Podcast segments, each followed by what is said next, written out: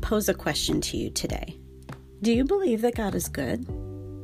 Now, I don't mean do you believe He does good things, but do you believe that He is good? Here's the thing many times you hear people say, I just received XYZ blessing. God is so good. I just got a promotion. God is so good.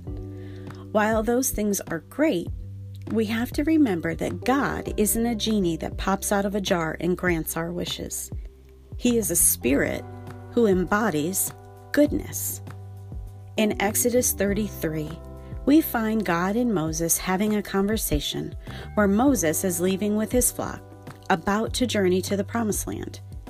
He asks God how the people will know that they have been sent there because people already know what sets them, the Israelites, and everyone else apart God's presence. So, God tells Moses, Don't worry, I'll be with you. And Moses asks to see God. God promises that we will see him, that his goodness would pass right by him, literally. Psalm 23 6 tells us that surely goodness and mercy shall follow me all the days of my life. That's God.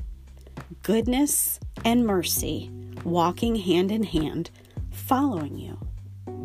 Psalm 34 8 tells us to taste and see or to try that God is good.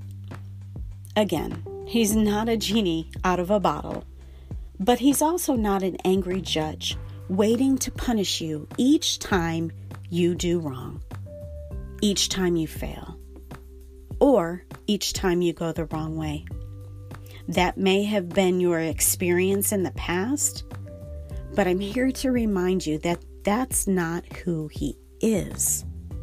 It's time that you knew that today, even if you don't know how you got to this podcast.